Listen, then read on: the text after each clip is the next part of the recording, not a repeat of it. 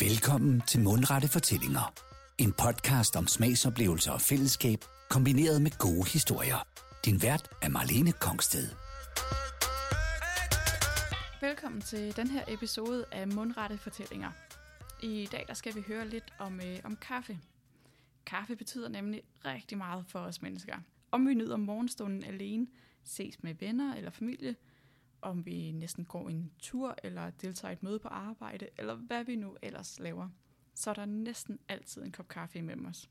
Men øh, får vi egentlig det ud af kaffen, som vi kunne, og øh, hvad for nogle tendenser kan vi egentlig øh, kigge ind i i fremtiden? Det ved min gæst her i studiet i dag meget mere om, og det glæder mig rigtig meget til at høre om. Øh, velkommen til, Niels Østergaard. Jo, tak. Tak fordi du vil have mig. Selvfølgelig. Du er jo øh, kaffeambassadør i Nespresso, ikke? Hvad, øh, hvad laver du egentlig, når du går på arbejde? Jamen, det er et rigtig, rigtig godt spørgsmål. Det stiller jeg mig også mig selv nogle gange, fordi det er, det er faktisk lidt en flydende rolle. Øh, jeg er kaffeekspert, hvis jeg må påtage mig den titel. Øh, jeg har virkelig nørdet kaffe. Øh, helt, helt, helt... Øh, altså, over, over 10 år har jeg virkelig gået dybt. Okay, sådan. ja. Og, øh, og det jeg så egentlig laver i Nespresso, i min rolle som coffee ambassador, altså kaffeambassadør, det er sådan set at, at skabe kultur og udbrede viden og øh, skabe nysgerrige medarbejdere og få virksomheden, altså med, menneskerne i virksomheden til at, at måske forstå det produkt, vi egentlig sælger lidt bedre. Særligt når det handler, handler om kaffe. Øh, så der, der, det kan være alt fra, at jeg afholder kaffesmagninger hver uge, til når vi lancerer ny kaffe, så inviterer folk på ja, forskellige aktiviteter, som handler om, om noget, øh, eller noget, der relaterer sig til den kaffe. Øh, for eksempel snart der lancerer vi en kaffe, der har et ginseng, et ekstrakt i. Så der skal vi ud og gå en øh, aktiv tur, og, øh, hvor jeg så fortæller lidt om øh, de her gode ting ved at, at få ginseng Nå. øh, ind i kroppen. Og så skal jeg også lige sige til lytteren, at øh, hvis du kan høre nogle bump nogle gange, eller noget, der lige skrætter lidt højt, så er det fordi, der simpelthen lige er startet vejarbejde ude foran vinduet.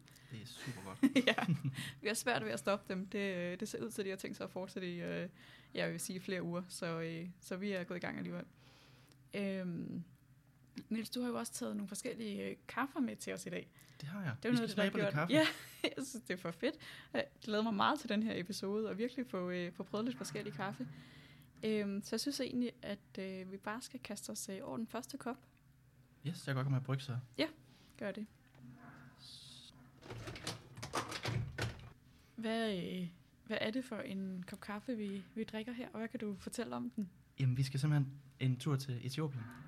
Øh, det er en del af den her sådan øh, range af kapsler, kapsler, vi har, som hedder Master Origins. Øh, og en af de steder, man så skal til, det er Etiopien. Vi har også noget fra Peru og Colombia for eksempel, og Mexico og så videre. Vi har flere forskellige. Øh, men fokus for de her kaffer er, at man, øh, man, man har øh, ja, et fokus på den behandling, kaffebønderne går igennem, når de er blevet plukket. Ja. Eller i det, de bliver plukket. Der sker rigtig meget øh, smagsmæssigt med kaffen i de måske 72 timer efter man har plukket kaffen. Det bestemmer rigtig meget af den smag, der sidst ende ender øh, Ja, okay. i din kaffe. Ja. Selvfølgelig, hvis vi lige fast får dig hen til kafferesteren, så kan du godt riste den helt vildt mørkt, og så smager den bare af ja, meget brændt. Ja, Øhm, men hvis man rister den sådan til en mellemgrad eller til en lysgrad, så vil man virkelig kunne smage det Etiopien-kaffen her, den er gået igennem. okay. Og det er, at når man har, man har simpelthen plukket bæret, kaffebæret, det er jo sådan et bær, Ja. øh, hvor, hvor der er to kaffebønner inde i, men der lader man simpelthen kaffebæret ligge og, og soltørre, indtil at alt øh, frugtkødet simpelthen er sådan tørret ind og trukket ind i kaffebønnerne. Det vil sige, at du får en meget mere fyldig, meget mere sødmefuld kop kaffe.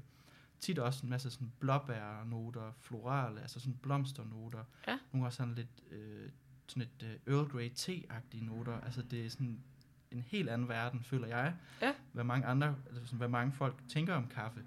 Øh, de tænker mere sådan ristede, nøde, chokoladenoter på den her, så lidt mere varme. Men her er vi over i noget lidt mere sådan, lidt mere vildt, vil jeg Ja. sige. Okay. Men stadigvæk noget, jeg vil synes var virkelig lækkert at starte sin dag med. Ja. Øh, for den er ret mild ved, ved din palette, altså den er ikke sådan voldsom. For den er netop ristet relativt lyst. Ja. Ja. Så man starter lidt i Ja. det bløde hjørne. Det bløde hjørne. Den har Ja. en lille smule syrlighed, men ellers er den mere sådan fyldig og sødmefuld og mere Ja. sådan bæragtig. Okay. Ja. Skal Skal vi prøve at smage den? Ja, det synes jeg. Vi prøver lige at smage den sort her. Ja. Ja, jeg har lovet, øh, fordi jeg godt kan lide at drikke kaffe med mælk i. Jeg har lovet ikke at ødelægge den med mælk fra starten. Og prøv at stikke næsen i først også, og give den et, øh, give den en lille duft, Ja, den dufter inden godt. smager. Ja.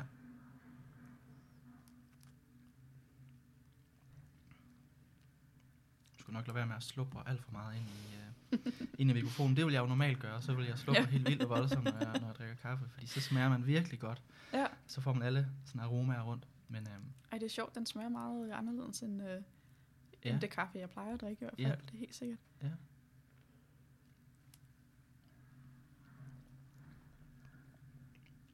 ja, Altså, det er sjovt, for jeg har jo ikke ord for, jeg ved ikke engang, hvordan jeg skal beskrive det, men mm, jeg godt, det er det, du siger med sådan lidt blomster og bær, eller sådan, at, øh, Ja. at det er det, vi nok er over i. Og den har også øh, sådan lidt mere, altså et, et lyst udtryk. Altså sådan, den, øh, den er mere frisk i det Ja. ja. på en måde. Ja. Selvom den sådan har det her fylde og sødme med sig. Ja. Øh, det er godt, at vi også skal smage nogle andre kaffer, som du helt klart i løbet af her afsnittet, at så kan du virkelig smage forskellen på, på kafferne. Øhm, hvordan, øh, altså, hvordan laver man en god kop kaffe egentlig? Eller hvordan laver man en dårlig kop kaffe? Er der nogle øh, faldgrupper, man ligesom kan falde i, vi typisk gør i vores øh, hjem? Der, er- der er så mange faldgrupper. Det handler jo rigtig meget om, hvilken sådan, måde du brygger din kaffe på. Altså ved, ved Nespresso, det er jo så det, jeg efterhånden også er blevet vant til. Dog brygger jeg også kaffe på alle mulige andre måder derhjemme, men ved Nespresso er jeg sådan lidt idiotsikret. Du, der, der er en knap, måske tre knapper på nogle maskiner, og så, så har vi ligesom klaret resten for dig, så der får du en god kop kaffe hver gang. Men når man brygger for eksempel filterkaffe Mm. derhjemme, så er jeg sikker på, at de fleste de har varierende resultater, fordi man har måske en kaffemåleske, men det kan godt være, at nogle gange man lige får hældt 4 gram kaffe mere i, og man lige hældt øh, 50 ml mindre vand i, øh, i kaffemaskinen, og så får du altså et helt andet udtryk end dagen før. Okay. Øhm, så hvis man har tiden og energien til det, så synes jeg, at man skal øh, på en eller anden måde måle lidt mere. Altså gå efter en opskrift, når man brygger kaffe. Ja. Det synes jeg altid er en rigtig, rigtig god måde, for også når du laver mad, går du også efter en opskrift. Hvis du laver en drink, går du også efter en opskrift. Kan, vi, kan man sige, at vi måske kæmper lidt af det her med at lave en kop kaffe? Altså man tænker på, meget energi vi lægger i at lave øh, ja, en drink, eller øh, lave mad. Det laver eller... godt måltid. Ja. ja. Det, det, det kunne jeg godt frygte i hvert fald lidt nogle gange, at, at øh, det bliver lige sådan lidt med et, et, øh, et øje lukket, og så hælder man lige noget kaffe i øh, trakten, og så hælder man lige noget vand op og trykker på knappen, og så går man lige rundt i 10 minutter, og så er der kaffe. Der vil jeg i hvert fald sige, at, at hvis man finder ud af, hvis man finder ud af, hvor meget kaffe øh, der skal til, hvor meget vand, sådan på et lidt mere præcist øh, punkt, så, så får man altså nogle bedre resultater hver eneste gang, man drikker kaffe. Ja. Og så synes jeg også, der er en hel samtale om det her med selve det at drikke kaffen. At man ikke bare drikker det øh, i forbindelse med andre ting, men man kan også nogle gange godt tage sig tid til at sige, nu fokuserer jeg faktisk på kaffen. Mm. Og det vil jeg gerne stå på mål for. Det kommer til at højne oplevelsen for dig, Ja. ja. når du drikker kaffe. Ja. At du måske lige stikker næsen i, ko- i koppen, og lige giver den et duft, og lige tænker, okay, hvad er det egentlig, det dufter af? Okay, der er nøde, der er et eller andet nødet her, der er noget rest, der er noget chokoladenote. Så smager du på den, og så er det verden smager lidt anderledes, end den dufter, og sådan, så bliver det lidt mere en oplevelse. Ja. Jeg ved også godt, at morgenkaffen skal ikke altid være sådan noget, man sidder og 10 minutter og kigger på sin kaffe kun. Øhm, Nej, men jeg man- synes alligevel, ja. ja. altså den første kop, det sgu også en af de bedste i Ja, løbet af det- dagen, så, Det er den magiske kop, ja. Det Ja. er det virkelig.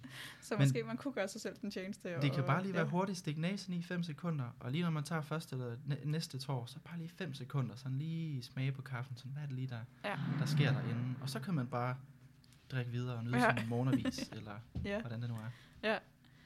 Øhm, mange bruger jo netop øh, kaffen til at få søvnen lidt ud af, øh, af øjnene, men jeg ved også, at øh, du siger det her med, at man kan også ligesom skabe sig selv et, øh, et lidt bedre rum, altså for, øh, for, for den. Er det, øh, var det det her med sådan at, at dufte til den, eller er der andet, man sådan kan gøre for at skabe sig den stemning, som kaffen måske fortjener? Det kan det jo være. Altså, jeg, jeg brygger også kaffe på andre måder end, end øh, at bruge Nespresso-systemet. Blandt Ja. ja. andet også sådan noget håndbrygget filterkaffe, eller en Aeropress, jeg også godt kan Ja. lide at bruge. Uh, og der synes jeg, der er rigtig meget i sådan ritualet ved at brygge kaffen, og sådan forventningens glæde til, lige om lidt, så har jeg brygget den her kaffe, og jeg har tænkt over de forskellige parametre. Hvor meget kaffe skal der i, hvor meget vand skal der i, hvad er temperaturen på det vand, jeg brygger med? Det har også masser, Mm. masser at sige. Nu vil jeg gå i alt for mange detaljer, fordi så bliver det godt nok kedeligt. Men, men øh, jeg synes, Ja. der er noget over ritualet, det der med, at man Ja. lige stopper op, og lige tænker lidt over, det, hvordan man forbereder sin kaffe, og forventningsglæde, og så ja. lige stikke næsen i, og smage på det ordentligt og sådan noget. Så det højner bare oplevelsen. Og så værdsætter man også kaffen noget mere, og alt det, der ligger bag, at vi overhovedet har kaffe tilgængelig Ja. i et land, der ikke dyrker kaffe. Altså i forhold til, ja, det, altså i, i Danmark, mm. der øhm, kan du sige noget om, hvad der ligesom kendetegner dansk kaffekultur? Hvordan vi måske drikker kaffe i forhold til resten af verden? Altså, det kan jeg godt. Først og fremmest så er det kaffe i spandevis. Ja, Vi er et af de lande i verden, der drikker mest kaffe per indbygger. Ja. Altså, vi, øh, vi er så kaffetørstige i Danmark. og generelt i Norden, altså Norge, Sverige, Finland, Danmark, vi er altid i top 5, 6, 7 øh, i de mest kaffedrikkende lande. Man tænker jo sådan en stærk kaffekultur, så kan man også godt tænke på Italien. Øh, det er mere espresso-baseret kultur. Øhm, men vi bruger bare mere kaffe til at brygge en filterkaffe, eller brygge filterkaffe, som er det primære i Danmark og generelt i Norden. Ja.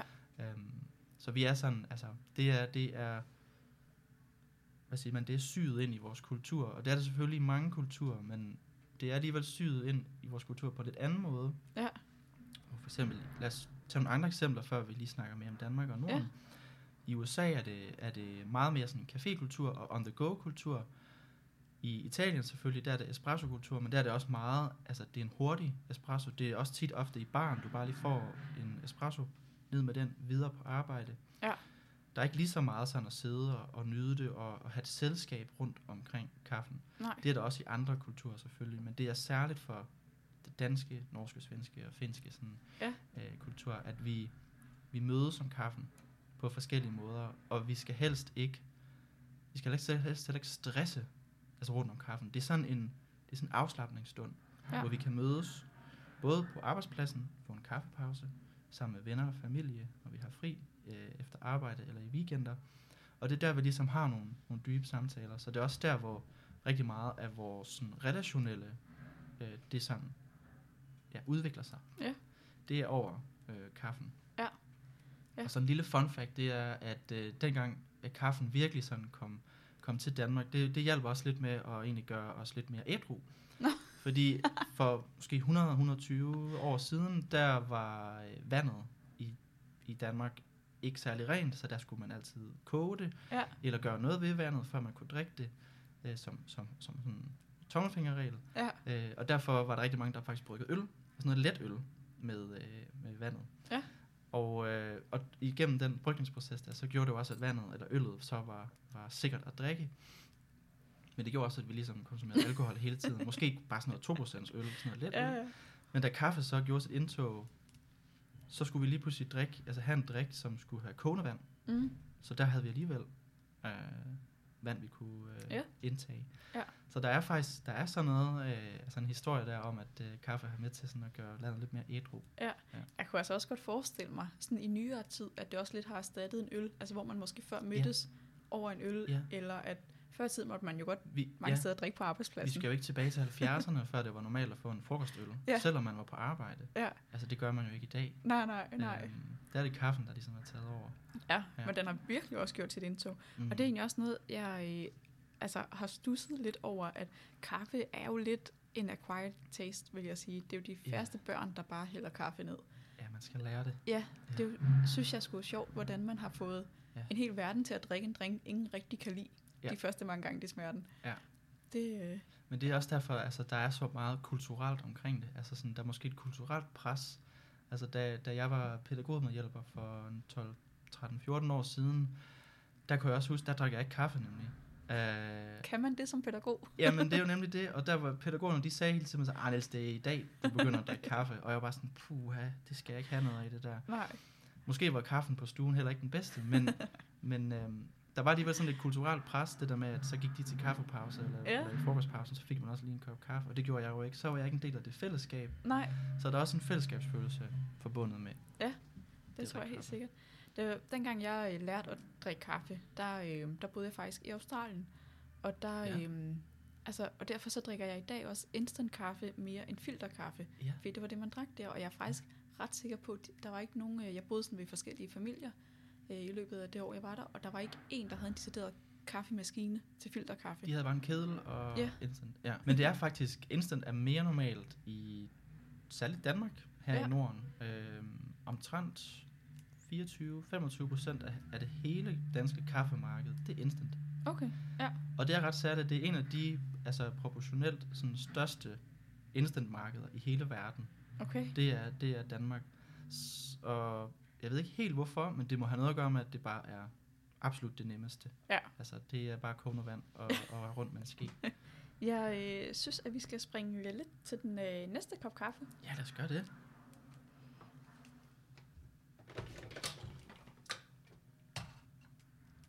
Cool, vi er klar. Yes. Vi er klar. Så er der kaffe på bordet igen. Ja. Øhm, altså i øh, Nespresso, der har I jo øh, kaffe for lidt af enhver smag. Men I har jo også kaffe til sådan lidt af et hvert budget. Mange øh, kapsler koster måske en 4-5 kroner i stykket. Mm. Men øh, nogle kapsler, hvor jeg lige inde og tjekke, de er altså helt op at koste 26 kroner per styk. Det vil sige altså 26 kroner for en hjemmebrygget kaffe. Yes. Og, øh, og altså, kaffe er jo ikke det, vi i Danmark betaler allermest for. Mange vil nok mene 26 kroner for en kop kaffe, som ikke er ude på en café, Ja. vil være dyrt. Hvorfor, øh, hvorfor koster en kop kaffe så meget? Der tror jeg, vi skal... For, for at jeg kan svare på det spørgsmål, så tror jeg, vi skal tage en tur til de kaffeproducerende lande. Ja. Og gå, gå, simpelthen tage en tur ind på en kaffefarm. Fordi der er... Altså kaffe er det, er det mest komplekse produkt, vi har i hele verden. Det er også et af de mest handlede, øh, på engelsk hedder det commodities, men altså sådan basisvarer, vi, Ja. vi også handler med. Så det er, det er, det er kæmpestort. Og grunden til, at kaffe kan være så dyr, det, det afhænger mest af alt af udbud og efterspørgsel. Så for eksempel, vi har noget kaffe fra Hawaii, hvor der er meget, meget, meget, meget lidt. Så der stiger prisen også, altså proportionelt, eller sådan, så det følger med udbud og efterspørgsel. Øhm, og det er det samme, hvis du har en prestige vinproducent, som kun laver 2.000 flasker vin hvert år af en eller anden rødvin, så er der kun det til hele det globale marked, og så vil hver flaske bare koste 5.000 eller et eller andet. Ikke? Jo. Så der er den del, der også spiller ind, altså sådan de her, den her markedsdynamik for, hvor, hvor dyr, den, dyr en vare er. Og så er der hele den her rejse, vi skal på fra kaffefarm til, at vi faktisk sidder med en kop kaffe. Fordi det vil også give en forståelse for, hvad der skal til for overhovedet, at vi kan få en kop kaffe. Så hvis vi starter på kaffefarmen, så er der jo selvfølgelig en, et hold af kaffebønder, der, der dyrker måske flere hektar jord, øh, dyrker kaffetræer. Og de kan høstes måske to gange om året, hvor øh, altså alt afhængig af hvor stor farmen er selvfølgelig, så er udbyttet også derefter. Men lad os bare holde det simpelt. De, de dyrker kaffe, det skal plukkes, det skal der rigtig meget arbejdskraft til. Så de henter tit sådan nogle øh, sæsonarbejdere ind til at hjælpe med at plukke, selvom, og de hjælper selvfølgelig også selv. Der bliver kaffen så ideelt håndplukket, og der skal man så også i gang med at behandle kaffen, øh, når man så har plukket kaffen, eller de her kaffebær, fordi Ja. kaffebønderne, som er dem vi rister og kværner og brygger, de er inde i kaffebærene. Men når man så for eksempel tager den lidt hurtigere vej med at vaske selve kaffen ren, så man har kaffebønderne helt rene efter måske 48-72 timer efter man har plukket kaffebønderne, så skal de så tørre. Og det skal de gøre for, at øh, de bliver stabile. Altså at de simpelthen ikke kan, der ikke kan gå rød i dem, når de, går, når de bliver transporteret. Mm. Øh, for hvis de har for højt fugtighedsindhold, så, så kan fødevare, hvilken som helst fødevare ligesom begynde at fortære sig selv. Ja. Øh, så det skal tørre oftest i, i solen, og der skal de også virkelig passes godt på øh, i flere dage, nogle gange en uge, to uger, før de er, er på det rette niveau. Så skal det pakkes, det skal transporteres af flere omgange fra kaffefarm til en eksportør, eksportør til en havn måske, og så skal det transporteres. Og så fra Europa skal det så distribueres ud til alle mulige forskellige lande, alle mulige forskellige resterier. Her er der så nye hænder, der overtager Ja. der så skal riste. Så der er der også et, øh, et, et sted og et element. Og når den så kaffen så er ristet, igen pakkes, distribueres ud på hylderne, Ja. og så kan du endelig få lov tage en kaffe med hjem Ja. og kværne kaffen, eller måske er den allerede kværnet, og, og begynde at drikke øh, Ja. den og drikke den. Men det er jo Hvor- også ja. altså, ja, noget af det, man jo sådan, jeg synes, der har været heldigvis øh, kommet lidt mere fokus på, det er jo, at, at vi måske ikke øh, værdsætter dem, der går og plukker øh, bærne ude i marken. Øh, alle dem, der laver det kæmpe forarbejde, jo tit meget hårde arbejde, der ligger forud. Ja. Øh, at de tit har fået en rigtig dårlig løn.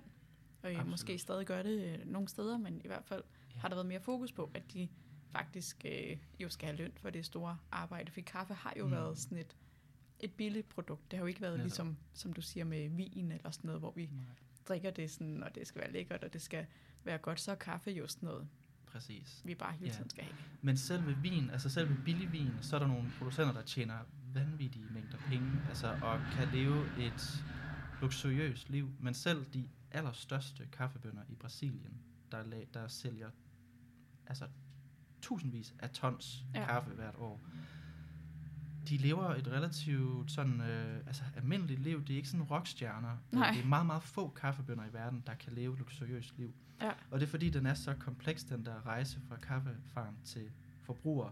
Øh, og det vil sige, at, øh, at kaffebunden i, øh, bare kaffebunden i sidste ende ikke kommer til at tjene særlig meget. Ja. som det er lige nu.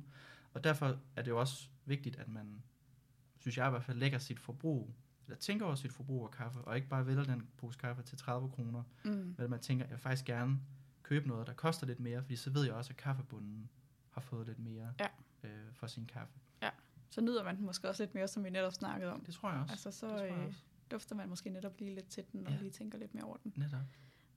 Skal vi prøve at smage den, vi har Det øh, synes jeg. stående her Ja. foran? Det skal vi.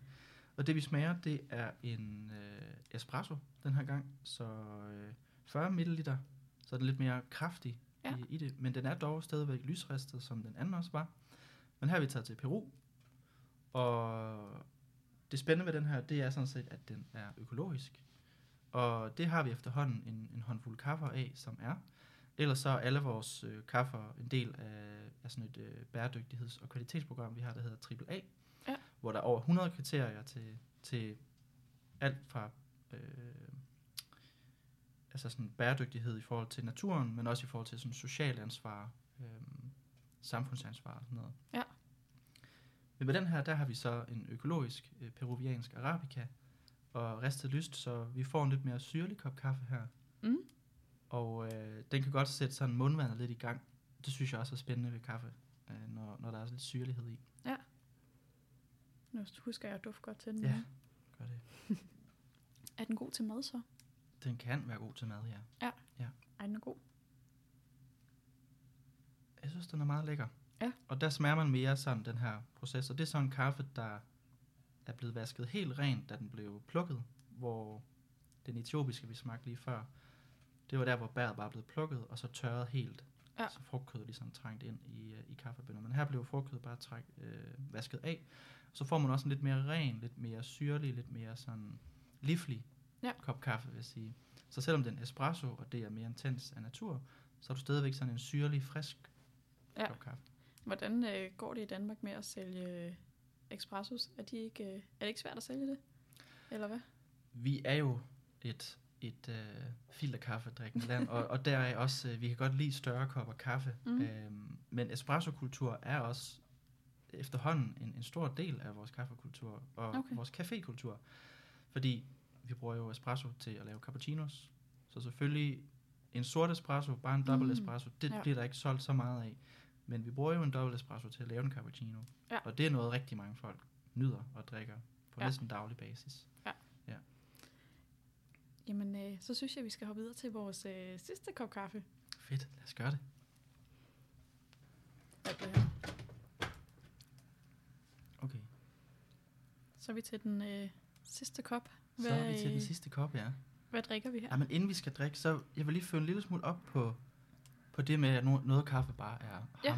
dyrt. Ja. Og det, øh, det er egentlig også altså sådan i forhold til oplevelsen, at når du for eksempel fredag aften får gode venner på besøg, og I skal have god mad, så går I måske også ud og køber en vin, der, der koster lidt mere, fordi nu skal I have en rigtig god oplevelse. Ja. Der er det ligesom det samme med, med den dyre kapsel, du snakker om, der kostede, var det 26 kroner Ja. for kapsel? Det og det kan nogen godt ja. tænke sådan, hold op, det er meget, men det er måske også en kaffe, jeg så heller ikke vil drikke til hverdag. Ja.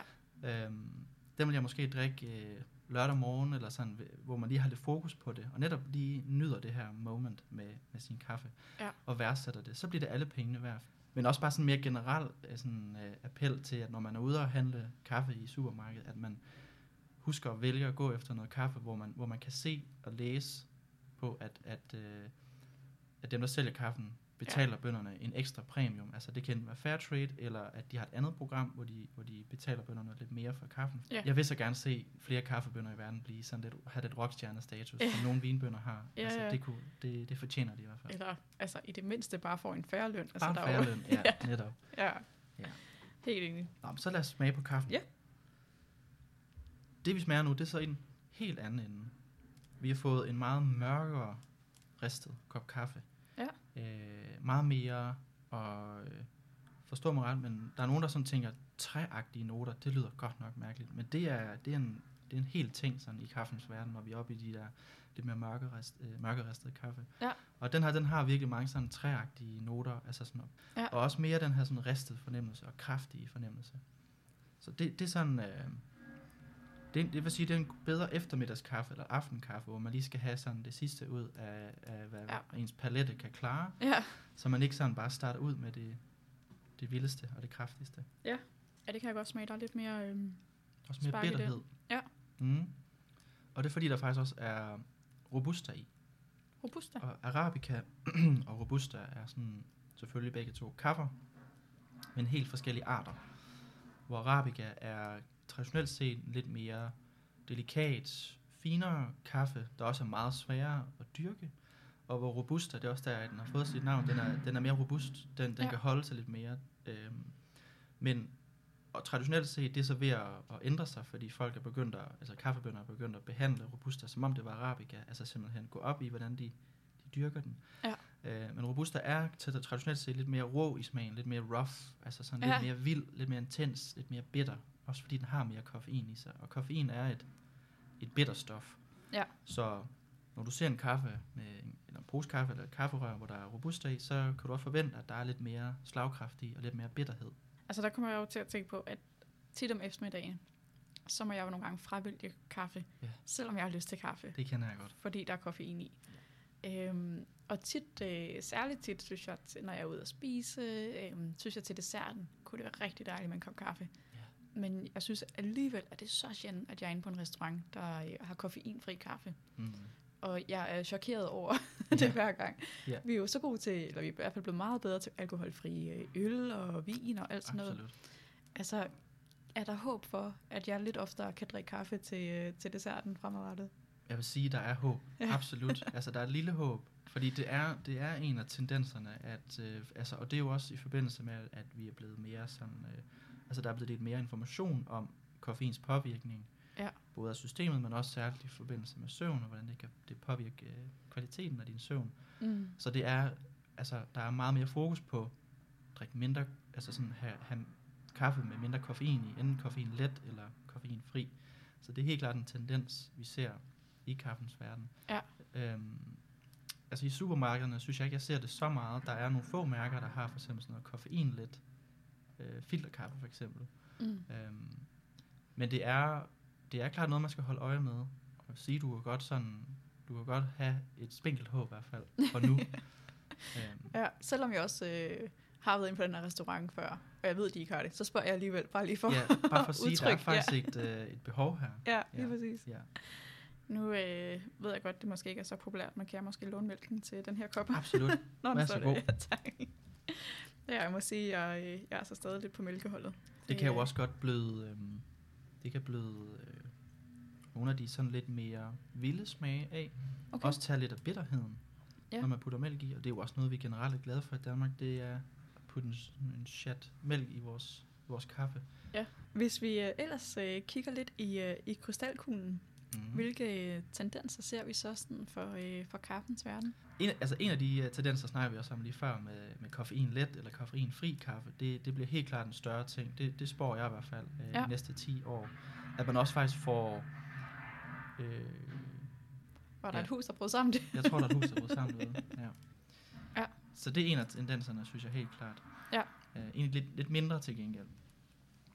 noget, der virkelig sådan buller afsted, det er, øh, det er kaffe med altså ekstra ting tilsat. Og det finder du i, i, i forskellige altså måder at, at brygge og drikke din kaffe på, men særligt i de her ready-to-drink kaffer, som du ser i øh, alle kiosker og, og så videre, hvor der er øh, altså kaffe på køl på dåse for eksempel.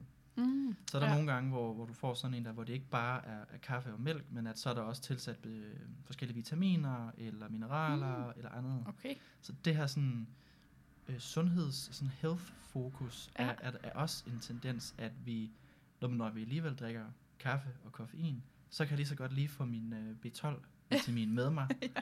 Eller for eksempel, nu tillader jeg mig lige at også snakke om øh, den der ginseng-kaffe igen. Ja. Vi lancerer her om ikke så længe, at der kan du simpelthen så med morgenkaffen, der kan du få en virkelig dejlig, behagelig kop kaffe, men så er der simpelthen ginseng i, som har en masse gode fordele for, for Ja.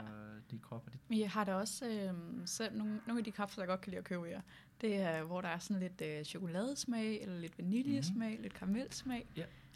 Kommer der også mere af det, at det ligesom bliver lidt mere, øh, der også bliver sådan lidt mere, ved ikke, man kalder det dessert, eller sådan lidt mere, Ja, så bliver der sådan en lille, sådan en lille dessert øh, moment, man kan næsten Ja. få sig, at man, man lige får sin iskaffe eller sin kaffe, men at så har den så lidt karamelsmag. Ja. Helt klart, altså det, det tror jeg også, man ser i, i, øh, i de her kaffer, der står på køl, at så, så er det ikke bare kaffe og mælk, men at der også er tit er smagstilsætninger. Ja. Øh, det gør også, at man kan sådan personificere sin kaffe lidt, lidt mere. Jeg tror også, det kommer meget af cafékultur. Øh, at nogen kan lide vaniljesirup i, nogen kan lide karamelsirup, nogen vil have en eller anden form for frugtjuice mm. i sin kaffe mixtur, et eller andet Ja. sådan, ikke? Jo. Altså sådan, det, det kommer også ud af det, at, at øh, der kommer til at være flere forskellige valg for forbrugeren Ja. derude. Ja. Så det er ikke bare, altså hvis vi spolede 30 år tilbage, så havde man i Danmark måske Merild og Karat at vælge mellem, ja. og nogle forskellige ristningsgrader og sådan noget, ikke? Men Jo. i dag har vi jo altså 200 forskellige valg, når vi går ind i Føtex. Fedt. Jamen, øh, tusind tak, Niels, fordi du øh, kom forbi og øh, fortalte alt det her om en, øh, om en kop kaffe. Der er jo meget mere til sådan en kop kaffe, end øh, vi måske lige i hverdagen. Det er der. Ja, Jamen tusind tak, fordi du vil have mig. selvfølgelig. Suena bonito, bonito, bonito suena.